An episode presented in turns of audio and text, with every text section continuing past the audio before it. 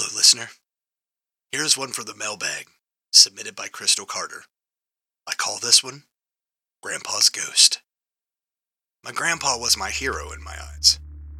He passed away from a stroke when I was four years old. I was a wild child when I was small. I used to run around the house and play. My mom stayed at home with me until I was old enough to go to school. Then she went on to be a nurse. I was running about playing in our house one day. I heard his voice. The voice of my grandpa calling my nickname Tissy. Tissy, come here. I was looking around our house. Pa, where are you? Tissy, the voice called again. I continued to look for my grandpa. I looked in my mother and father's bedroom. I looked in the kitchen calling out, Pa, where are you? I went into my playroom and the voice got louder. Come here, Tissy. Come closer. I slowly pulled the curtains back on the window that led out to my back porch. There in this window was just his face. He looked at me directly and said, Tissy, I've missed you. I stared at him, eyes focused on his brown eyes. I was happy to see him. It was months since I had saw him. My parents left me with my father's relatives while they had his funeral. They thought I was too small to deal with the death. I reached out to the window, tried to touch his face. The image distorted, and his face started floating away from the window. Off of the porch, out into the backyard near my swing set. His full body materialized. He started motioning at me, Tissy, come outside. I was scared now. His long fingers with razor looking fingernails on the ends of his hands. I screamed for my mom, but could only squeak out. He continued to call my name and motioned at me with those fingernails. I can never, ever forget those nails. Those creepy, horrible, dirty nails. My grandfather was a tall man with big hands. He was a very loving, kind man. Shook my head and said, No, Pa, I can't come outside. He moved to the swing set. He sat down on the swing and started moving it back and forth. Then, I noticed you could see through his entire body.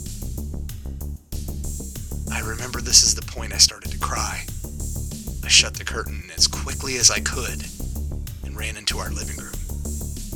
My mom was in the kitchen making me a sandwich.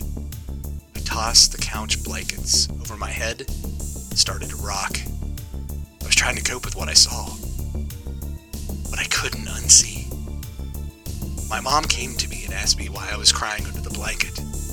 All I could say was, Mama, I saw Paul. My mom had not been coping with the death of her father very well. I remember she was in bed for almost a month. My mother was heartbroken that she had to put him in a nursing home, the same one where she now works and has for 25 years. I can't imagine walking past a room where my father died for 25 years. I know it's still hard on her. She had a car accident when I was eight, and she said she saw him on the stairs to heaven then. Her head was split open in the back, and she had been bleeding, and the hospital didn't know this until I walked into the room and saw the blood and saw my mama is bleeding. Someone help her. My mother pulled the blanket off my head and said I was white as a ghost. I refused to eat or go in my playroom for days. I didn't want to see him again. Some people say spirits are demons. Some people say I didn't see him at all that day in November. I know what I saw. I know I heard his voice. What would have happened to me if I went outside?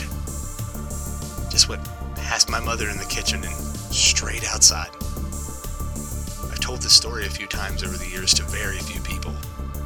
This has always made me interested in the paranormal. Was this all my imagination, or did my kid eyes really see this? I search for confirmation of this every day. After 40 years on this earth, I am still trying to find out what I saw. Was it my Pa or a demon? I love you, Pa, and I missed you every day of my life since you left. I hope you are proud of me. Love, your Tissy. I'll see you again soon, listeners. I hope you enjoyed my reach into the mailbag. Remember, the pain we feel from losing a loved one never truly goes away. It just fades a bit with time.